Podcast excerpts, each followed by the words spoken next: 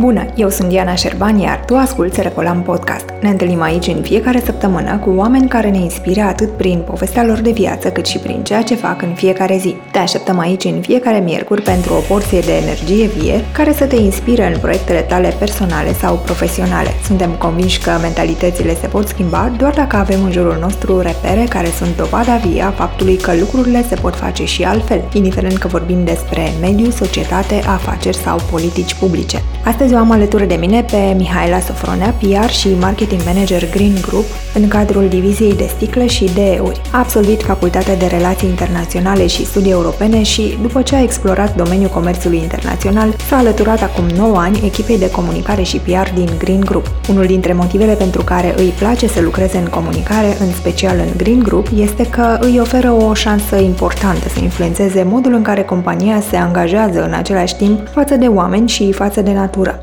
Astfel că, indiferent că scrie un articol sau că organizează un eveniment intern, face totul din pasiune pentru că se simte cu adevărat motivată și inspirată de brandul pe care îl reprezintă. Gestionarea proiectelor și a mesajelor în industria în care activează este o provocare continuă. Ceva diferit se întâmplă în fiecare zi, ceea ce o face să caute mereu căi de comunicare și elemente care să ajungă la publicul companiei. Învățarea constantă privind regimul deșeurilor, magia care are loc în spatele liniilor de reciclat, produsele care rezultă și întrebuințarea lor ulterioară au făcut-o mult mai atentă și mai conștientă de necesitatea protecției mediului înconjurător. În timpul liber iubește să meargă în drumeții montane, să exploreze zone mai puțin atinse și, evident, mai curate, îi place foarte mult să gătească și își petrece mult timp pictând alături de fiul său în vârstă de 6 ani. Mihaela, bine ai venit! Bună, bine v-am, v-am găsit! Ce faci? Cum a fost drumul până aici? Trebuie să vă spunem că Mihaela a venit astăzi special de la Buzău pentru noi și uh, asta nu ne face decât uh, să fim recunoscători și să-i mulțumim că a făcut efortul ăsta. Mulțumesc și eu pentru invitație. Sincer, sunt un pic emoționată pentru că e prima oară când fac asta și abia aștept să văd cum, cum o să fie rezultatul. Ce părere ai avut când te-am uh, sunat să te invităm în podcast? M-am gândit că o să fie un lucru super pentru, pentru noi, pentru că o să fim deschizătorii de drumuri, nu? Și atunci deschizătorii de drumuri au uh, asul în mânecă și putem să comunicăm oamenilor ceea ce noi facem, ceea ce vrem să se întâmple în bine și să și poate inspirăm să schimbe și ei un pic atitudinea în cazul în care uh, sunt pe alt drum și au alte percepții față de ale noastre. Știu că domeniul ăsta al reciclării este un pic uh, arid, pentru că tu ești uh, specialist în, uh, în comunicare. Care crezi că este motivul pentru care oamenii nu sunt foarte familiarizați cu zona asta, oricât de mult am încercat noi să comunicăm? De fapt, noi suntem preocupați de a face bine. Vreau să salvez planeta, pare așa un clișeu, dar acasă noi facem câte un lucru care într-adevăr are un suport pentru natură. Cu siguranță am putea face mult mai multe ca și cetățeni, ca și oameni acasă, dacă am avea mai multe cunoștințe din domeniu. De exemplu, ce se întâmplă cu un bec atunci când s-a spart. Poate tu nu știi că are niște substanțe periculoase pe care o să le inhalezi și recomandarea noastră e să reușești să-l strângi, dar nu cu aspiratorul, și să-l uh, pui într-un sac și să-l duci undeva la un centru unde se poate colecta un uh, bec. Asta așa ca un mic uh, tips legat de ceea ce se întâmplă cu lucrurile pe care noi le avem în, în jurul nostru în casă. Că vorbim de reciclare, putem să ne gândim și la, nu știu, peturi, tot ce bagi în priză, laptop, telefonul mobil, baterii, doze de aluminiu. Până la urmă putem să facem lucruri bune uh, doar uitându-ne în jurul nostru. Cam asta cred că e foarte important. Hai să începem așa cu începutul. Tu, din uh, fragedă pruncie, ți-ai dorit să lucrezi în uh, acest domeniu sau, mai bine zis, ce știai tu în copilăria ta despre reciclare? Când ai auzit prima dată de domeniul ăsta? Mm, cred că am auzit prea devreme. Vin dintr-un orășel mic, E un oraș, dar e un oraș verde, așezat într-o zonă viticolă foarte dezvoltată. Practic, noi am crescut, eu vreau să cred că toți am crescut înconjurați de natură. Sunt o persoană care îi place foarte mult să simtă pământul cu picioarele goale. Orecum îmi simt așa o libertate și atunci, bineînțeles că în momentul în care tu ai o o iubire pentru cineva, bineînțeles că vrei să ai și grijă de, de, acea, de acea persoană. E bine, eu am considerat că natura e, e iubirea mea și atunci uh, trebuie să fiu mult mai, mult mai atentă cu ceea ce fac. Evident că nu m-am gândit uh, chiar de la liceu sau uh, din fragedă pruncie că aș vrea să lucrez, nici nu, nici nu mă gândeam că există zona asta. Dar la ce te gândeai tu așa, nu știu, când ai început să mai crești, cum îți vedeai parcursul profesional? Eu îl admir foarte mult pe tatăl meu și el lucrează în, um, în poliție și mi-am dorit să urmez și o carieră în zona asta. Mi se părea foarte protocolar și foarte important și impunător, doar că în, în timpul liceului uh, m-am răzgândit și atunci uh, aș fi vrut tot undeva în zona de um, administrație publică, autorități um, Dar ce te-a făcut publice. să te răzgândești? Pur și simplu? Pur și simplu, da să zicem că am avut așa niște momente superficiale care m-au făcut să mă îndrept în altă direcție. Și atunci uh, am aplicat la relații internaționale. Uh, evident, după ce am terminat facultatea, din timpul facultății am început să lucrez pentru um, o companie, un importator de echipamente electrice și electronice, în zona de comerț internațional și am făcut și marketing. Și așa am ajuns să aflu ce se întâmplă și cu echipamentele după ce își încheie ciclul de viață. Noi vedem toată partea asta frumoasă de produs, um, cum ajunge el la noi, dar când, își, când s-a stricat, din păcate ne-am debarasat de el și acolo se încheie ciclul lui de viață pentru noi. De fapt, nu e chiar așa. Se pot întâmpla foarte multe lucruri cu un produs pe care noi îl avem în mână Practic suntem un fel de uh, îndrumători ai acelui produs și am ajuns în uh, domeniul reciclării și sunt și astăzi și sunt super fericită. Da, așa ca să înțeleagă oamenii, până să ajungi în domeniul reciclării, să vedem care a fost uh, primul tău job. Primul meu job a fost de uh, account junior la această companie. Bun, și cum ai ajuns la ei? Povestește-ne așa, cum, practic, tu terminase și facultatea sau cum? Nu, eram în timpul facultății, Așa, da. și îți căutai un job, de ce? Îmi căutam, să da, aveam uh, o prietenă foarte bună și care lucra la această companie. Am zis că până să termin eu și să intru în administrație, că practic urma să devin un fel de diplomat sau uh, undeva în zona asta, mi s-a părut un pic rigid uh, atunci când am făcut uh, internship-ul la uh, minister, ceea ce se întâmplă acolo. Nu știu, aveam impresia că lucrurile erau în altă direcție, eram așa mai holistică și nu, nu s-a pupat cu ceea ce am văzut acolo și m-am dreptat spre zona aceasta. Cum a fost prima zi în această companie? Dacă Îți merge aminte așa cum te simțeai, cum erau oamenii? Cred că mi-aduc aminte de fapt primele două săptămâni în care aveam impresia că eu nu pot să rețin nimic. Eram foarte...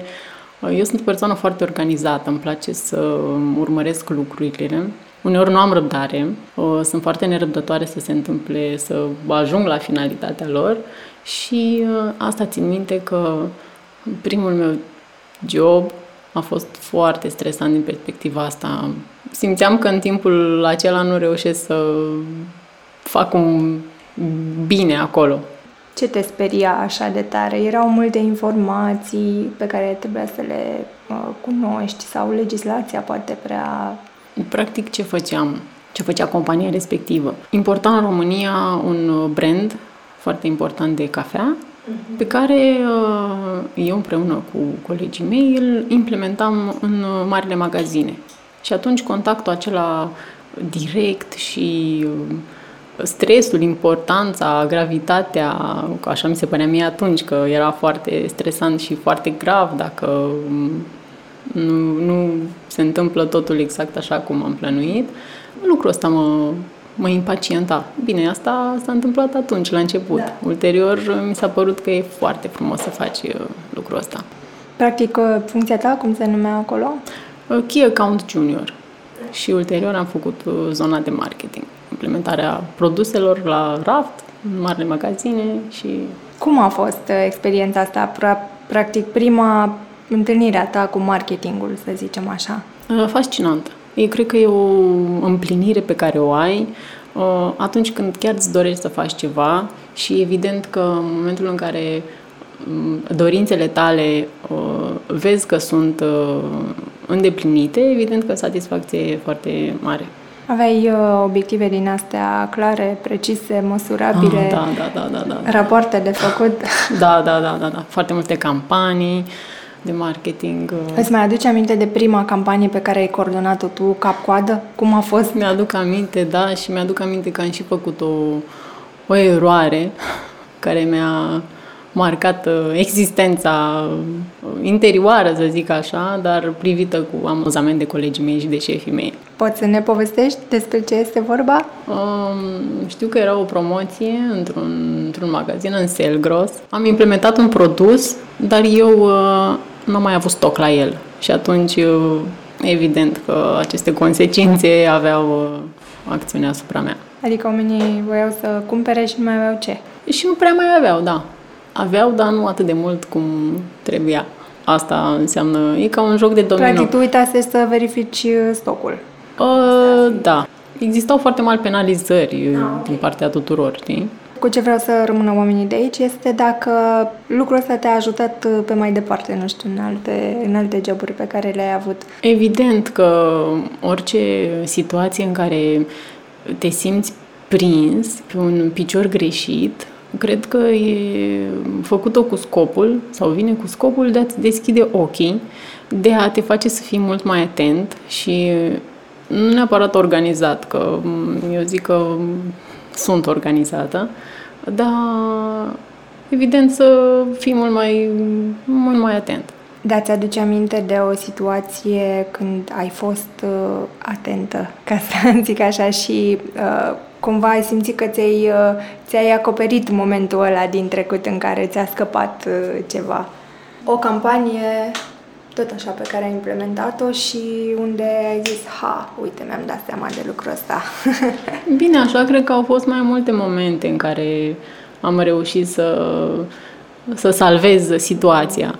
Dar, uite, asta e o chestie foarte interesantă, că poate cei care nu lucrează în domeniul marketing, comunicare, nu știu cât de important este ca tu, ca profesionist, să fii cu ochii deschiși tot timpul și să fii foarte prompt în ceea ce faci. Ideea este că oamenii cred în general că a lucra în, în PR sau în comunicare despre a fi uh, doar prezent la evenimente, de a fi doar în zona asta glamour, așa, și uh, de fapt uh, omul de comunicare, eu cred că trebuie să fie foarte conectat la business și să cunoască toate departamentele și să știe ce înseamnă din punct de vedere comercial businessul respectiv și strategia de business a companiei. Evident că toate aceste mesaje pe care le preia de la aceste departamente au taciul piaristului și, să, și mesajele sunt transmise către public, căci altfel nu-ți mai atingi scopul rolului tău în companie. Și foarte, foarte important că ai pus punctul pe ei, tot pentru cei care nu lucrează în domeniu, este să știe că PR-ul chiar are un rol important în business și că împreună cu marketingul și cu cei de la achiziții, dezvoltare și așa mai departe, fac o echipă excelentă și uh, fără un departament de PR, practic un business am putea să, să spunem că poate să evolueze, dar șchiopătează așa ușor, ușor. Exact. Pentru că nu are expunerea necesară și practic ceea ce fac ei acolo nu ajunge la oameni. La publicul țintă poate ajunge, dar prin alte forme și poate alții găsesc o altă modalitate mult mai prietenoasă de a fi mult mai vizibil. Mie îmi place foarte mult departamentul în care lucrez, pentru că am legătură cu oamenii și cu echipele care lucrează în fiecare departament. Eu cred că sunt privilegiată că am uh, rolul ăsta. Tu, tu ești persoana care știe pe toată lumea. Da, știu pe toată lumea și știu și lucruri de business, din, oarecum din fiecare departament, pentru că trebuie să mă conectez cu realitățile fiecărui departament. Evident că Există și momente, nu să zic, să zic fabuloase, dar uh, normal că zona asta pare așa mai uh, relaxantă, pare un job mai uh, prietenos, așa friendly. Hai să începem așa cu, în primul rând, cum ai ajuns tu să lucrezi în Green Group? Cine este Green Group, ca să înțeleagă cei care ne ascultă și să ne povestești Cum te-ai gândit că vrei să schimbi jobul și cum a fost prima interacțiune cu această companie în care tu deja lucrezi de 9 ani? Ce făceai înainte de Green Group? Unde, unde lucrai? Aici, la compania care... Ok, și având în vedere că eu luam contact și cu deșeurile de echipamente electrice și electronice, pentru că ele se întorc undeva din momentul în care nu se mai vând sau rămân prin magazine, am intrat tot pe linie de business cu colectorul și reciclatorul final pentru aceste echipamente pe care eu le aduceam în țară. Și atunci am fost interesată să aflu mai multe. Evident că conjunctura m-a, m-a adus să, să fiu foarte fascinată de domeniul acesta și atunci uh, am aplicat pentru un post care era disponibil în Green Group. Green Group e, acum este cel mai mare parc integrat de reciclare din uh, Europa. Asta înseamnă că sunt mai multe companii cu mai multe obiective de activitate, dar uh, suntem reciclatori. Reciclăm echipamente electrice și electronice, sticlă, peturi și uh, becuri, echipamente electrice uh, de, ilu- de iluminat. Bineînțeles că nu se oprește doar aici activitatea noastră, închidem și circuitul uh, reciclării, practic, și ciclul de viață al unui produs și îi dăm și o nouă viață. Reciclarea ce înseamnă, de fapt? Înseamnă să reușești ca dintr-un produs care la un moment dat a ajuns deșeu, care ție nu-ți mai trebuie, să poți să-l faci și să-l reintroduci în economie. Și exemplele sunt multiple. De exemplu, la uh, echipamentele electrice și electronice, unde intră și becurile. Se recuperează sticla, se recuperează plasticul, se recuperează fierul, aluminiu, uh, metale prețioase. Evident, cum ar fi să-ți spun că tu ții în mână o bijuterie și nu la modul uh, și la modul propriu, adică mm, telefonul tău mobil conține și uh, metale prețioase, aur, paladiu. Ei bine, nu o mină de aur, dar uh, acolo. Asta înseamnă că mm, reciclarea salvează resurse, resurse naturale, de care noi depindem. Și în tot ciclul acesta pe care, în care noi trăim, și pentru că observăm uh, schimbările climatice și cât este de trist să nu ai zăpadă iarna, că pe mine lucrul ăsta chiar mă afectează și chiar îmi pare rău pentru că simt că nu mai avem patru anotimpuri și știu că undeva e și vina noastră, a tuturor, dar nu prea conștientizăm lucrul ăsta. Evident că în momentul în care văd și aflu și știu că un grup, niște companii fac să se întâmple niște lucruri minunate și salvează atâtea materiale, atâtea resurse, uh, mi se pare fascinant și sunt mândră că lucrez aici și pot să ajut și eu la schimbarea lucrurilor. Și astfel am ajuns într-un departament în care, la departamentul comercial, și pentru că începusem eu cu comerțul internațional, la fel, făceam trading pe anumite fracții, adică ceea ce rezulta din reciclare, dar am simțit că compania nu avea un acel departament de comunicare. Și fiind pentru că eu am terminat un liceu teoretic, profil filologie, mi-a plăcut tot timpul limba română, gramatica, limbile străine și am început să, să comunic. Să comunic intern și apoi să comunic pentru publicul larg. Deci, practic, tu ești cea care a avut inițiativa de a crea acest departament în, în companie. Cum a fost primită ideea? Îți mai aduce aminte ziua aia în care ai deschis discuția prima dată? Eu am venit în companie după lansare. După lansarea companiei, evident, a existat uh, o persoană responsabilă și ulterior am început cu pași mici. Conducerea este foarte deschisă și foarte open-minded spre zona aceasta și uh, am avut tot suportul din partea lor. Care au fost primele decizii pe care le-ai luat pe zona asta de comunicare? Când ți-au zis, ok, suntem de acord să facem acest departament, care au fost următorii pași la care te Bun, o să avem un departament. Cum o să lucrăm? Ce o să facem prima dată? Ce comunicăm prima dată? Companiile din Green Group și compania Greenway, care reciclează și echipamentele electrice și becurile, comunică către business to business. Și atunci, evident că m-am gândit uh, care este publicul meu țintă, uh, ce obiective aș avea de fapt uh, ca să ajung la publicul țintă, ce adică, metode. Să înțelegem așa, că acum ne-am dus în, în discuția asta de o să ne asculte oamenii de marketing și comunicare. Um, practic, voi lucrați cu alte companii care uh, trebuie să vă trimită. Companiile au un anumit profil, sunt uh, de obicei asociații care preiau responsabilitatea sau sunt și producători efectiv? Sunt și producători, sunt uh, și autorități publice și școli.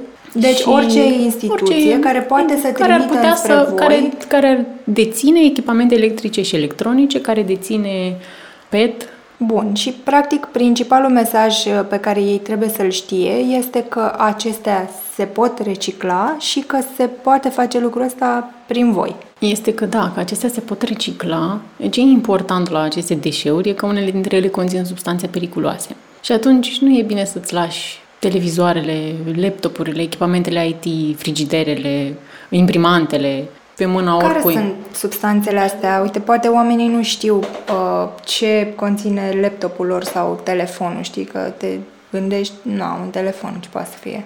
Unele dintre ele. Da, uite, frigiderul. El conține freon. Freonul e o substanță periculoasă care odată ajunsă în atmosferă uh, poluează și uh, mărește gaura de stratul de ozon subțiază stratul de ozon. E bine, toată lumea știe de gaura din uh, atmosferă, toată lumea știe ce înseamnă freon, dar poate nu te-ai gândit că, ok, instalația frigorifică de la frigider conține freon. Și atunci, evident că e nevoie de niște instalații moderne care să extragă în, uh, în mediul controlat toate aceste substanțe și ceea ce rezultă ulterior prin reciclare să ajungă la uh, alți producători care vor face alte lucruri noi din frigiderul tău, că am oprit la frigider. Sunt televizoarele vechi, uite, cu tuburi CRT, sunt uh, LCD-urile. Au uh, tot uh, mercur. Aha, ca și becurile, mm-hmm, de altfel. Da, becurile au uh, o pudră fluorescentă care are mercur uh, în formă de vapori. Ce tipuri de becuri se reciclează în cum să zic, în gradul, gradul cel mai mare, adică puteți să spuneți, domne, din astea 90% reciclăm? tuburile fluorescente drepte, adică acele neoane pe care le vedem noi la birou, dacă n-am trecut deja la LED. Okay. da. Bun. Dar uh, se reciclează becurile stradale, se reciclează becurile economice, cum le zicem noi acasă. Toate se reciclează. Mă gândeam uh, care dintre ele se reciclează în sensul în care pot fi refolosite integral materialele din care 100% sunt nu, se, nu sunt uh, materiale recuperate pentru că au conținutul de material periculos, din care nu se mai poate face nimic. Acela merge Cât la neutralizare. Din, din, oh, cam 2%. 2% din dintr-un bec este... Da, okay, din compromis. majoritatea, exact, da. Și din restul? Asta chiar mă interesează. Ce iese, ce poate să iasă dintr-un bec? Poate să iasă un alt bec, sticla poate să fie folosită tot în această industrie. Uh, mai avem uh, aluminiu, fier, care la fel merg către topitorii și ulterior sunt folosite în alte echipamente electrice sau electronice. Foarte interesant. Cam cât reciclați voi pe an la, la fabrică? Capacitatea liniilor de reciclare este de 3600 de tone pe an. Ar fi mult mai bine dacă am reușit să atingem această capacitate la maxim, uh, dacă noi toți am uh, colectat selectiv și am fi atenți și cu becurile pe care le avem acasă și nu le-am mai aruncat în coșul de gunoi că dacă ne uităm în coșul de gunoi, din păcate, conține foarte multe deșeuri reciclabile și nu mă refer doar la echipamente electrice și electronice și la ambalaje. Apropo că ai spus de colectarea selectivă, un bec, de exemplu, dacă îl arunci la coșul de gunoi și apoi uh, el se contaminează cu alte deșeuri și după aia vrei să reciclezi se mai poate sau nu se mai poate recicla? Adică să zicem că nu mi-am dat seama, l-am aruncat în coșul de gunoi și pe aia vreau să-l iau de acolo și să-l pun pentru reciclat. E compromis în vreun fel? Uh... Dacă îl iei tu acasă și este întreg, e ok. Dacă becul tău rămâne în coșul de gunoi și merge la groapa de gunoi, acolo rămâne.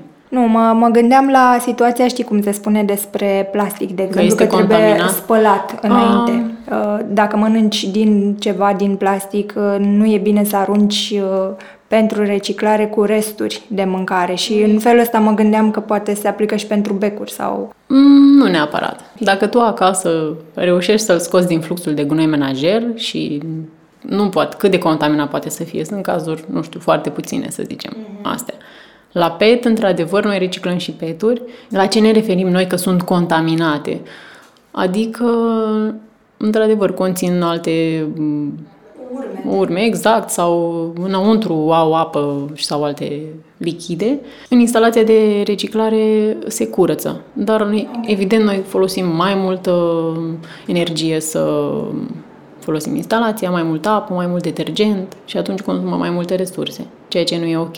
Și nici uh, petul nu mai are aceeași calitate, pentru că din pet poți să faci la fel o grămadă de alte minuni. Din sticla de plastic, pe care vă rog să nu mai aruncați la cu noi, facem granule ARPET, se numesc granule Recycled PET, din care poți să faci o sticlă nouă. Legislația europeană acum obligă producătorii să folosească minim 25% dintr-o sticlă de plastic material reciclat.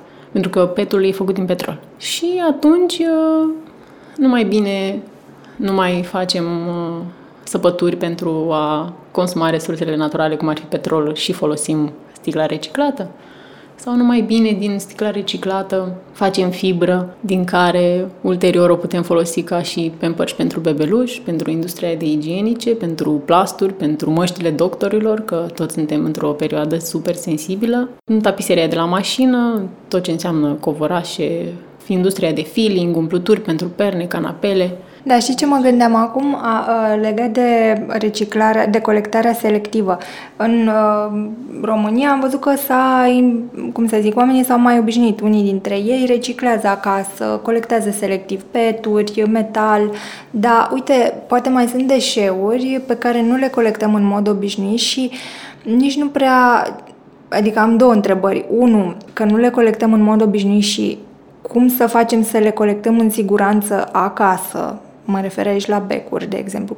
Cum le depozitezi? Că dacă le pui într-o... trebuie să le pui în ceva în care te asiguri că nu se sparg. Și doi, întrebarea a doua era unde le ducem? La becuri știm. Uh, știm că există colțul verde uh, făcut de cei de la Recolamp, uh, e peste tot în oraș și în țară, dar alte deșeuri, dacă le duci așa colectate selectiv la tomberonul blocului, uh, ele ajung tot în același loc. Hai să vedem întâi cu acasă. Deci deșeurile astea mai sensibile, ai câteva uh, trucuri așa uh, să ne înveți cum să le depozităm până le, le ducem la reciclat. Dacă vrei să faci colectarea selectivă acasă, se poate. Se poate să ai uh, câte gunoaie, atâtea cutii de colectare selectivă. Poate părea un pic uh, deranjant la început, dar când uh, începi să te obișnuiești, o să-ți se pară anormal să nu cumva să colectezi selectiv. Adică bateriile, echipamentele, bateriile se colectează separat. Poți să-ți găsești o cutie, o taie o sticlă și puneți bateriile acolo, că în jumătate de ani cu siguranță o să umple acea sticlă de baterii. Și poți să găsești, să mergi exact la un centru de colectare pe care îl găsești uh, în marile magazine, în mall sunt la fel spații de depozitare baterii. O secundă, intervin aici uh, să se, să se fixeze o informație pe care noi o tot uh, dăm, dar și cum e, trebuie repetată de mai multe ori, legată de faptul că cei care pun în piață respectivele produse au și obligația de a le recicla. Și atunci cam de acolo de unde îți cumperi bateriile sau uh, alte produse care pot fi reciclate, uh, te poți întoarce cu ele și ei ar trebui să aibă o modalitate în care să le depoziteze limiteze. Există, evident, și obligativitatea magazinelor de a primi deșeuri electrice și electronice mici, fără a fi nevoiți de a face acel schimb unul la unul, de exemplu. Pot să mă duc să-mi las echipamentul electric fără să fiu nevoită să cumpăr, laptop, da, uh-huh, casetofon, mare, da. cine mai are Exact. S-ar putea să mai căutăm prin uh, cămară și să găsim uh, niște Acum sunt uh, boxele. Istorioare. Poate, uite, și o boxă din aceea uh-huh. portabilă o poți lăsa la un moment dat dacă mm, s-a stricat sau vrei să-ți cumpere alta. Sau poți să chemi un serviciu de colectare acasă dacă există în orașul tău. Dar eu cred că informarea e cea mai importantă și soluții găsim. Nu foarte lângă casa noastră, dar găsim. Apropo, Uh, de informare. Uh, la ce trebuie să fie oamenii atenți, astfel încât să, să fie cât de cât siguri că și au informația din surse corecte, pentru că acum trăim în era digitalului și, din păcate, și în era fake news-ului, în care uh, citești, dacă nu știi, nu cunoști domeniul, poți să citești dintr-o sursă care nu e tocmai ok și să faci lucrurile greșit. Cum să ne alegem noi informațiile despre reciclare, din punctul tău de vedere? Păi cred că tot în online mergem. pentru că cei care fac lucrurile așa cum trebuie sunt transparenți. Așa cum eu îți dau ție posibilitatea cetățeanului să vii la fabrică, să vezi cum reciclezi becurile, bateriile, frigiderul, telefonul mobil, poți să le aduci chiar tu acolo și să faci o vizită în fabrică și lucrurile se întâmplă foarte într-o zonă foarte sigură și conform normelor și standardelor. Companiile noastre au certificate internaționale care atestă reciclarea conform standardelor. Și atunci, cred că e foarte simplu să găsești această informație tot din online, doar să vrei să o asimilezi. De exemplu, voi, uh, voi ce comunicați despre reciclare? Aveți uh, ca acum intrăm tot în zona ta de marketing și comunicare. Aveți o strategie de content în sensul acesta? Adică oamenii ar putea intra pe blogul vostru, de exemplu, să citească informații despre cum pot să recicleze anumite deșeuri sau de ce este important să facă asta? În momentan nu avem un blog, dar uh, există pe site-urile noastre secțiunea de știri, unde avem și informații pentru oameni. Adică cum se colectează, de ce trebuie să recicleze, ce conțin aceste aparate, ce se întâmplă cu ele în momentul în care intră în fabrică, pentru că sunt informații pe care, mm, la care nu poți să ai acces așa simplu. Ce se întâmplă cu instalațiile de reciclare, sunt filmulețe pe care noi le avem cu fabricile și niște mici pași așa pe care îi urmează deșeurile până ajung în alte produse uh, noi.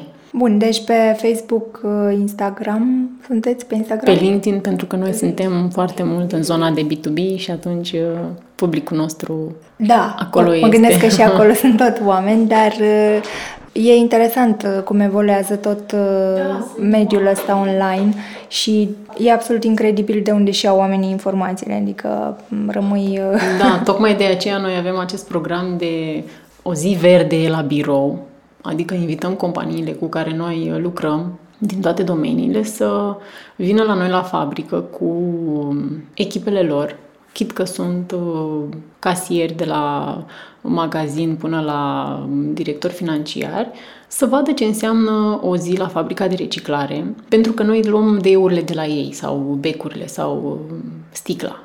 Și atunci să intre oarecum în spatele cortinei să vadă ce se întâmplă cu aceste echipamente, pentru că, până la urmă, noi acasă trăim cu aceste echipamente. Și astfel credem că ajunge mesajul mult mai simplu decât uh, să-i ofer un pliant sau o informație uh, text. Aveți, uh, de exemplu, programe din acestea în care companiile, pe lângă faptul că reciclează echipamentele pe care le folosesc în companie, își încurajează și angajații să vină cu echipamentele de acasă și să le recicleze? Da, da, da. Și cum sunt primite genul ăsta? Dacă, uite, dacă poți să ne dai exemplu de un astfel de proiect, poate nu neapărat să ne dai numele uite, companiei. Da, o companie foarte mare producătoare de mm, importatoare sau un, un retail, care are foarte multe programe de sustenabilitate în interiorul companiei și atunci uh, unul din uh, pilonilor de a comunica către oameni e să îi aducă să vadă exact ce se întâmplă și cu produsele pe care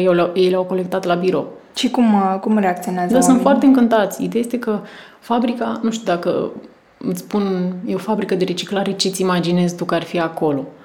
Dar imaginează-ți niște echipamente industriale foarte mari, care sunt undeva la nivelul etajului 1, colorate, verzi, cu portocaliu, cu gri și unde vezi niște echipamente care intră în acest proces și la sfârșit ai un produs finit din care știi clar că acela va ajunge undeva în industrie și va fi transformat în altceva.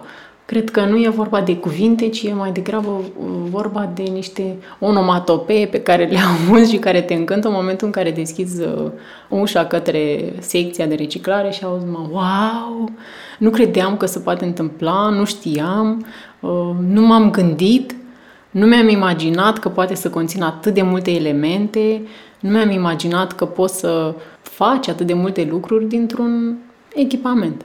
Dintr-un bec. Dintr-un bec, exact, da. Meseria noastră, că și eu tot om de comunicare sunt, e una extrem de provocatoare și de creativă și voiam să te întreb uh, cât de mult poți să te joci tu ca om de comunicare în industria în care lucrezi, adică îți lasă loc de creativitate?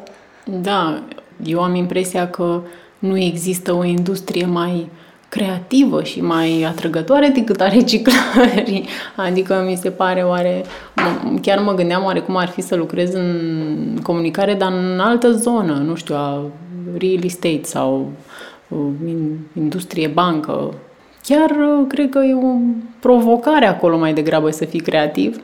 Cum ați comunicat în perioada asta, în pandemie? Cum s-a schimbat? Că știu că multe companii și noi ne-am schimbat uh, strategia. Foarte mult și-au schimbat uh, strategiile și mesajele pentru că cele vechi nu mai erau relevante. La voi cum a fost? Da, ca și grup, noi eram prezenți și la foarte multe evenimente internaționale pentru produs și atunci evident că toate aceste evenimente au dispărut și nici în online nu s-au putut ține, că nu e specificul. Ne-am dat seama că e foarte important, e foarte importantă criza asta pentru că a plecat de la noi. Și chiar mă gândeam ce soluții s-au găsit pentru a depăși momentul, pentru noi oamenii. Mesajul care mă obsedează e cel în care te îndrumă să te speli pe mâini foarte bine nu știu, mi se pare foarte trist să ajung să citesc peste tot că trebuie să mă spăl foarte bine pe mâine. Adică curățenia e vitală, trebuie să ne dăm tot seama că e vitală pentru sănătatea noastră.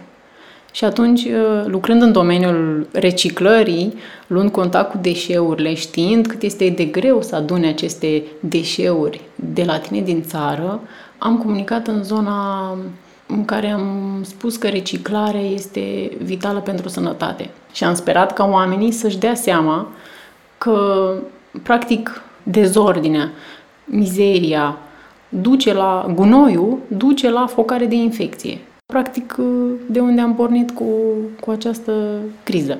Și atunci, mai bine să ne uităm și către noi, să fim atenți ce facem cu gunoiul nostru, ca să nu ajungem din nou de unde am pornit ne-am îndreptat mai mult într-o zonă afectivă, să spun așa. Emoțională. Exact. Și pe ce canale comunicați? Noi comunicăm foarte mult în zona de mesaje directe către parteneri și în social media pe LinkedIn. Presa scrisă. Pe partea de pe awareness, de, exact, PR. da. Dar vreau să știu ce efecte au avut mesajele astea. Adică ați simțit din partea oamenilor că au rezonat? Cred că am devenit mult mai uh, afectuoși așa în uh, perioada asta, foarte atenți uh, unii cu alții, mult mai îngrijorați pentru persoanele de lângă noi. La nivel de business uh, e oarecum o altă schimbare că și zona noastră a colectării și reciclării a avut foarte mult de suferit pentru că, evident, noi practic n-am mai avut materie primă în perioada în care am fost în uh, izolare. Pentru că au fost închise... Au fost închise, evident, și nu se mai făcea colectare. Deși ar fi trebuit să fie foarte concentrați pe zona aceasta de gunoaie și ce facem cu gunoaiele, nu au mai colectat atât de mult selectiv acasă și, evident, nici în fluxurile de colectare s-a observat uh, această scădere. Și... Acum cum e? Își începe să-și revină? Da, da, da, cu siguranță ne revenim. Dacă ar fi să numești uh, trei lucruri cele mai importante pe care trebuie să le știe oamenii despre reciclare și mai ales despre utilitatea acestui fenomen, care ar fi acelea? Odată că gunoiul nu ar trebui să mai fie privit uh, ca și gunoi, ci ca o resursă. Pentru că tu poți să schimbi viața acelui lucru pe care îl ții în mână. Îi dai o nouă viață, practic. Cred că asta e cel mai important, nu cred că ar fi trei lucruri. E pur și simplu nu mai privi ca pe un gunoi. Ai grijă de el. Că în momentul în care tu îl pui la coșul de colectare selectivă și te-ai gândit că dacă arunci becul acela și se sparge în coș, evident că nu, tu nu ai făcut un gest care te afectează doar pe tine. Te afectează și pe cei din jurul tău. Și e important să te gândești nu doar la tine, ci la toată lumea. Cine este Mihaela Sofronea după orele de birou? Dincolo de acest job, ce poți să ne spui despre tine? Îmi place foarte mult să petrec timpul liber în natură. Exact cum ziceam, îmi place să explorez zone din astea mai puțin uh, neatacate de populație. Care este ultima drumeție pe care ai făcut-o? Uh, Negoiu. E al doilea vârf din țară, ca înălțime. Tu faci drumeții de mult sau uh, e o drumeții chestie foarte de mult. Uh, a început băiețelul meu să crească și atunci uh, îmi permit o zi, două, să avem activități separate, adică nu facem împreună această activitate. Și atunci asta aș putea spune că este pentru sufletul meu în, zona, în, în afara zonei de uh, family. A fost o drumeție grea. Știu că e complicat și eu uh, am făcut câteva, nu, nu sunt stilul meu pentru că necesită foarte mult efort pentru cei care nu știu uh, să faci o drumeție. E frumos când urci, când cobori, nu mai e chiar așa de frumos. Da, așa cum ziceam, mie îmi place să cunosc pașii pe care îi urmez. Dacă am un plan bine stabilit și dacă cunosc așa mare ceea ce să se întâmple, pentru mine e ușor chiar dacă efortul e intens sau dacă... Nu contează. Aș vrea să știu dinainte cam ce se întâmplă. De asta nici nu sunt un om care îi plac surprizele. Cea, care este cea mai mare surpriză pe care ai avut-o în viața ta? nu știu, nu știu, nu vine nimic acum în minte, dar cred că cei din jur s-au învățat să nu facă surprize și nu cred că am avut parte de uh, șocuri.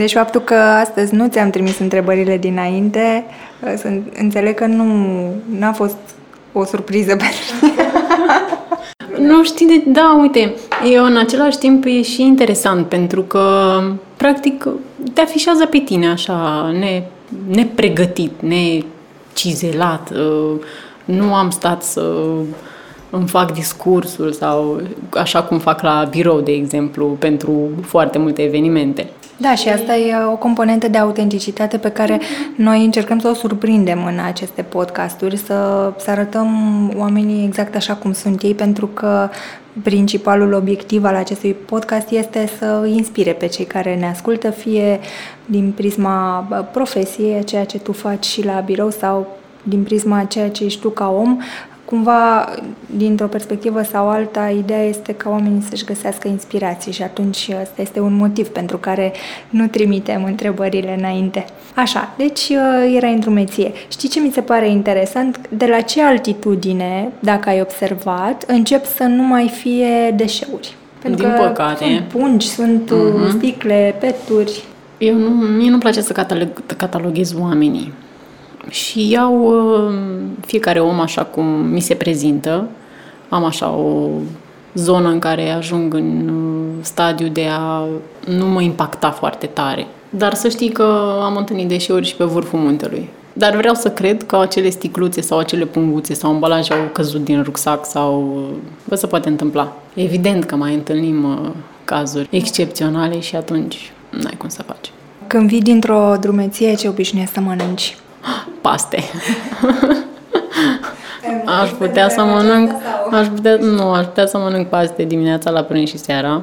Dar să știi că am, am citit aici în biografia ta că ești o gurmandă, dar nu se vede absolut deloc și nu știu cum reușești.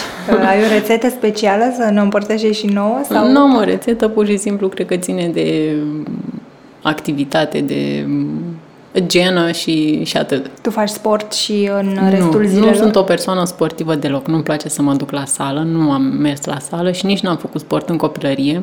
Chiar dacă sunt foarte înaltă și slabă, dar uh, cei care mă cunosc știu că mănânc foarte mult și sunt foarte pofticioasă și îmi place să simt gusturi noi, să mm, testez, să, să gătesc Care eu. este ultima rețetă pe care ai testat-o? Ah, cei drept, uh, copilul este la bunici și nu prea mai uh, intra prin bucătărie, dar uh, îmi plac foarte mult fructele de mare și am gătit midi. Încerc să-mi iasă așa cum am eu impresia și gustul pe care l-am simțit la, la un restaurant. Din România? Din România, da. Și în rest, dintre mâncărurile tradiționale, care ar care ar fi preferata ta? Că văd că te duci într-o zonă de Italia, mă duc în așa, zonă, știu, da, simt, mă duc într-o, da, simt mă duc o zonă de Italia. Cred că nu prea agrez așa mâncarea tradițional românească. Nu știu, nu e pe E un motiv? meu. Ai fost, uh, ești, uite acum îmi vine, deși ai fost sunt... între copiii aceia obligați să mănânce tot în copilărie? Nu, chiar nu. O singură dată mi-aduc aminte de mama că mi-a spus că dacă nu mănânc, cred că o să mă bată. Părinții mei sunt prietenii mei și au fost atât de libertini și au aplicat o, o educație foarte lejeră și ne-au lăsat să ne exprimăm, adică nu ne-au condiționat. Motiv pentru care cred că mi s-a părut mie atunci așa, mm, e și din comun să, să privesc o amenințare și bineînțeles că nu am mâncat și mama mi-a zis, bine, frigiderul este aici. Dar cred că aveam vreo șapte ani, nu eram chiar mare. Poți să mănânci ce vrei când vrei. Dar uh, mi-aduc aminte că mâncam foarte multă supă și uh, cred că uh, salată beof. Dacă copilul meu uh, s-ar învârti doar în două feluri de mâncare, cred că n-ar rezista psihic. Acum nu știu cum. Mulțumesc, mami, cum m-a, m-a suportat. Dar desertul preferat în copilărie care era? Tot diplomat. Ți-l făcea mama ta? Da. Și mie îmi place să mănânc dulciurile înainte de masă. Superb. Ce-ți poți dori de la un copil? Mai mult de atât. și acum fac la fel prefer dacă am ceva dulce, nu, nu mă duc în zona de ciocolată, nu-mi place, să-l, să-l gust înainte. Dar uh, pe cel mic, cum îl uh, gestionezi în zona asta? Că bănesc că el nu vede că tu mănânci dulciurile înainte de masă și cred că mai mult nu ți-ai dori ca el să împrumute acest comportament. Da, nu știu, l-am văzut ca pe un, ca pe un om, nu ca pe un copil care nu știe nimic și de mic am, uh, l-am tratat uh, ca pe un egal. Cât de cât am încercat eu să, mă rog, în limbajul uh, adecvat vârstei lui. Și eu zic că suntem foarte buni prieteni și reușim să ne înțelegem cam în toate aspectele, evident cu anumite limite și n-am o problemă. Dacă mi-ar spune că vrea să mănânce, nu știu, o prăjitură înainte de masă, nu m-aș supăra. Chiar dacă asta s-ar repeta? Nu cred că s-ar repeta. nu știu, n-am creat uh, un tipar, dar uh, îl las și pe el să încerce, să experimenteze. Dar adică n-am o problemă, nu sunt foarte strictă. Evident sunt strictă cu ceea ce mănâncă, ce mm, dulciuri avem în casă, ce dulciuri îi dăm sau în zona asta. Dar uh, îl las și pe el să testeze. De obicei, ce activități vă, fa- vă place să faceți împreună? Acum suntem în zona uh, army în care trebuie să ne împușcăm mereu și tot timpul trebuie să facem cazemate prin casă. Mie îmi place foarte mult să pictez și mă bucur când la grădiniță primește tot felul de teme în care trebuie să picteze, pentru că mai mult pictez eu decât pictează el, ca așa pot să-l țin și pe el concentrat acolo, pentru că știe că are de făcut o temă și e mult mai conștiincios decât atunci când îl rog eu să petrecem timp din acesta împreună liniștit. Și despre, despre profesia ta, el ce știe? Te întreabă, mami, dar tu ce faci la tine la serviciu? Da, pentru că eu în casă am containere. Sunt niște mm, cutii în care colectez selectiv și mă amuz pentru că acum am foarte multă sticlă acasă și soțul meu îmi spune să am grijă de să scap o dată de, de ea, să o duc la, la reciclare. Și el uh, știe că trebuie să le sorteze. Sunt o foarte multe cărți pentru copii am descoperit legate de colectare și ce înseamnă strângerea gunoiului și reciclarea și ce se întâmplă și ce fac oamenii care colectează gunoi și la fabrica de reciclare și am și citit evident, l-am și adus la fabrică și uh, e conștiincios. E, e reciclează și el. Da, e foarte sufletist și eu am intrat și în zona asta emoțională. I-am spus că planeta suferă, că uite, citim și despre soare și despre celelalte planete, ce se întâmplă, de ce e mai cald, de ce e mai frig, de ce se face noapte mai devreme, de ce se face, de ce într-o parte e soare și într-o parte e noapte în, a planetei și atunci uh, uh, începe să aibă și el întrebări legate de deșeurile care sunt pe stradă, evident că eu dacă le văd, le strâng, îi spun și lui să le ridice de pe jos, dar nu sunt ale mele, dar nu contează, sunt Putem să-l punem la gunoi, ale da, exact. Poate cineva l-a scăpat, cineva le-a aruncat, uh, nu s-a gândit. Sau uh, poate le-a luat vântul de unde au fost Mai, aruncate. Uh, da. Și el, mm, lui se pare natural acum. Adică nu, eu n-am crescut așa, adică eu nu știam că, nu știu, nu mi-aduc aminte să fi fost preocupată foarte mult de deșeuri. Totul era un sac și un gunoi menajer, atât. Dacă. Eu mi-aduc aminte în copilăria mea că nu erau, existau nici măcar saci. Noi aveam o găleată în care puneam gunoiul și mi-aduc aminte că de fiecare dată puneam pe fundul găleții o foaie de ziar. Asta era singura metodă de, nu știu, un fel de protecție sau ceva și apoi duceam gunoiul, aruncam evident și foaia respectivă, spălam găleata și din nou puneam... Eu n-am prins uh, perioada cu colectatul sticlelor, dar... Uh, dar știi că înainte era da, erau regula programele, că da. trebuie să ce luai, cumpărai în sticlă de sticlă, trebuia să duci sticlă returnabilă, da. Uh-huh, uh-huh. Da, era foarte interesant, dar eu mi-aduc aminte, dar nu țin minte să fi fost ceva atât de, adică oamenii din jurul meu nu erau atât de preocupați, era oricum o chestie Cred că a fost înainte de Revoluție. Da. Ceea ce noi nu cred că am prins. Da, eu aveam un an la Revoluție. Da. Uh, bun, Mihaela, la sfârșitul zilei, după ce uh, ți-ai făcut jobul, după ce uh, ți-ai petrecut timpul cu uh, cel mic, ce îți place cel mai mult să faci, astfel încât să simți așa că te relaxezi și că a doua zi o să fii pregătită să o iei de la capăt. Îmi place să stau afară pe terasă, să simt un pic de rece, pe care nu prea l mai simt în ultima vreme, pentru că e foarte cald, pentru că nu avem grijă de mediu, da, ca să fac așa o glumă. Câteodată îmi place să citesc, dar cei drept, în ultima vreme nu am mai, uh, n-am mai reușit. Timpul meu liber pe care l-am avut uh, în weekend uh, l-am îndreptat către familie și, și drumeții. Îmi place să îmi petrec timpul cu prietenii, să ne întâlnim chiar și în timpul săptămânii. Ai așa, de exemplu, o mantră sau un anumit tip de mindset pe care îl folosești, pentru că știi cum e, trăim într-o lume foarte agitată, unde presiunea vine din toate părțile și sunt momente în care simți că gata, până aici a fost. Ehm, în sensul ăsta te întrebam dacă, dacă ai un anumit fel de a privi lucrurile astfel încât să, nu, să dea la o parte presiunea asta care vine peste noi din toate părțile. Cum, cum te raportezi tu la lucrurile astea care vin așa în avalanșă și totul trebuie făcut repede, acum, ieri, dacă se putea? Cred că pot să mă detașez foarte repede de ceea ce se întâmplă în jurul meu. E important să ai grijă de tine, în primul rând, ca să poți să oferi celor din jur și mă refer aici uh, din toate punctele de vedere, și acasă, și la birou, dacă tu ești încărcat de energie negativă și dacă nu reușești să te detașezi de presiunea care există în jur, atunci nu o să poți să oferi la rândul tău nimic sau o să fii limitat. Și îmi place să cred și cred că pot să fac lucrul ăsta, să reușesc să pot să dau la o parte lucrurile negative și să intru într-o zonă mai zen.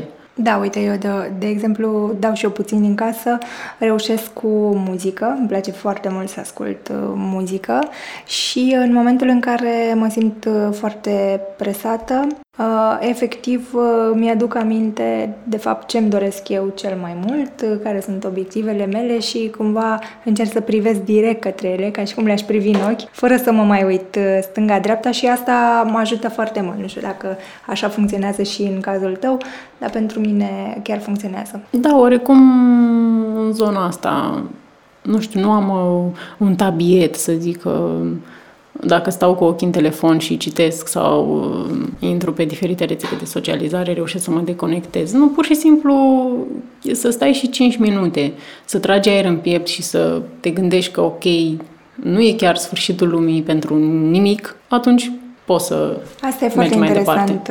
Uh, e interesant ce spui, pentru că asta s-ar traduce în vorbirea liberă uh, să nu pui presiune pe tine. Adică să-ți amintești mereu că ești om, că ai nevoie să te odihnești ca să poți să mergi mai departe și că dacă într-o zi nu ai reușit să faci uh, tot, există și mâine o zi. Da, evident că nu toate zilele, nicio zi nu este la fel.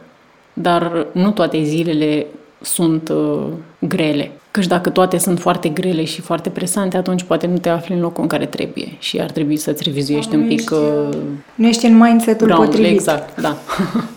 Bun. Mihaela, îți mulțumesc foarte mult pentru astăzi. A fost uh, o mare, mare plăcere să povestim și abia aștept să ne vedem și la fabrică, pentru că trebuie să le, le spunem celor care ne ascultă că o să facem niște uh, filmulețe foarte interesante uh, despre reciclare și despre cum și ce becuri să folosim mai bine care să ne ajute în activitatea noastră. Mulțumim uh, și vouă că ne-ați ascultat până acum. Uh, noi ne auzim tot aici pe Recolamp Podcast săptămâna viitoare cu o nouă poveste inspirațională. Acesta a fost podcastul Recolam de săptămâna aceasta. În restul săptămânii ne găsiți pe Facebook, Instagram, LinkedIn și YouTube Recolamp cu vești proaspete despre cum putem proteja mediul de acasă sau de la birou, despre colectare selectivă și reciclarea becurilor, precum și despre campaniile pe care le avem în desfășurare, atât pentru persoane fizice cât și pentru companii. Dacă vă inspiră poveștile noastre, ne ajută un subscribe pe canalul nostru de YouTube și un share în cazul în care aveți prieteni care își doresc să se lase și ei inspirați. Pe curând!